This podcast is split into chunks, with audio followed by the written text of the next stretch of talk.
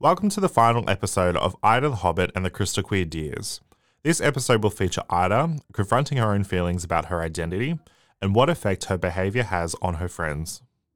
Ida is sitting at the cafe scrolling through her Instagram when she comes across a post about a coming out party that her friends are going to. Ida finds out that the party is only for deers and the hobbits are not allowed. Ida is feeling a bit sad about not being able to come, but then decides to prove to her dear friends that she is actually a deer inside and not a hobbit. Ida decides to go to her good friend Tyrone and asks for his advice. Hi, Ida. What is up?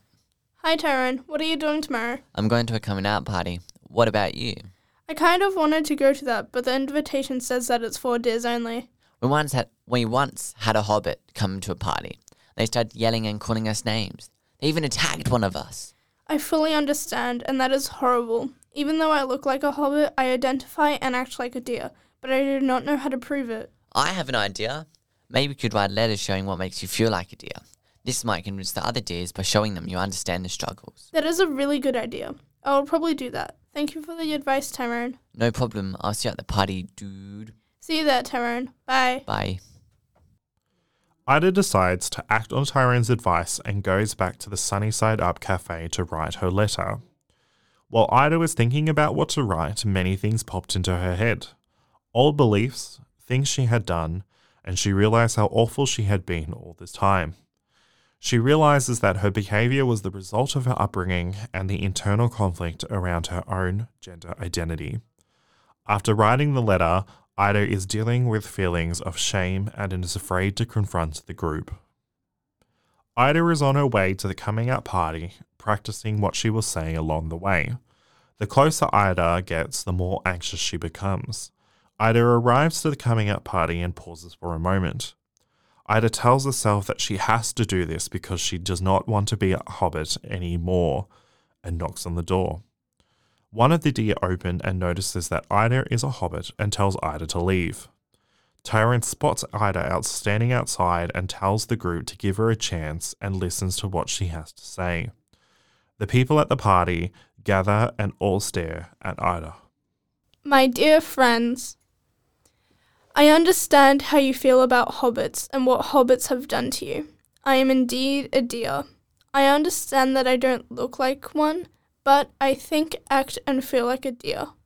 I hope you all can give me a chance to show you through my actions that I am not a hobbit and that over time you learn to trust me and treat me like a fellow deer.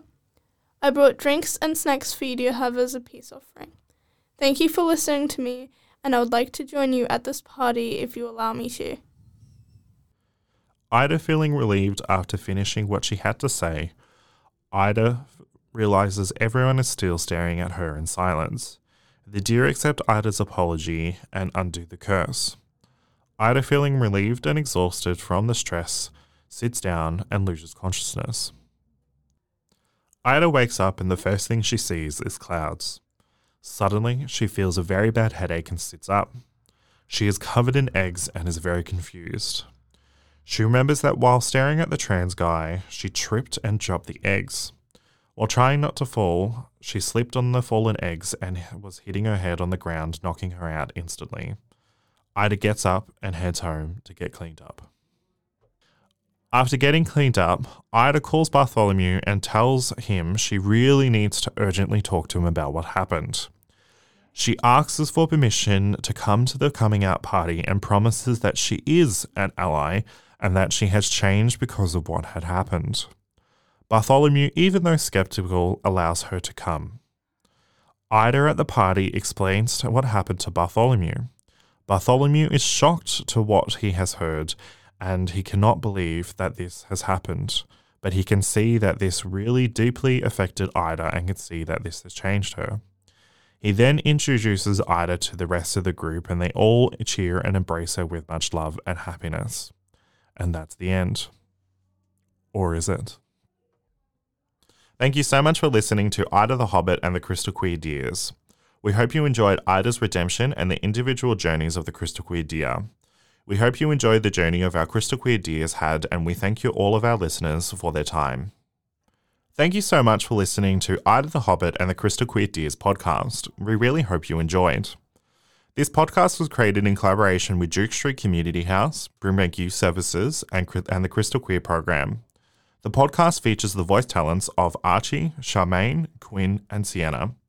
We would like to thank all of the members of the Crystal Queer program and the program facilitators Courtney and Jacob, and Louis from the Duke Street Community House. We are thankful and proud to be supported by the Melbourne Airport Community Fund, a sub fund of the Australian Communities Foundation. Lastly, Duke Street Community House and Brimbank Youth Services would like to acknowledge that the podcast was created and recorded on the lands of the Wurundjeri and the Bunurong people of the Kulin Nation. We pay our respects to elders past, present, and emerging. We would also like to acknowledge that land was never ceded and it always was and always will be Aboriginal land.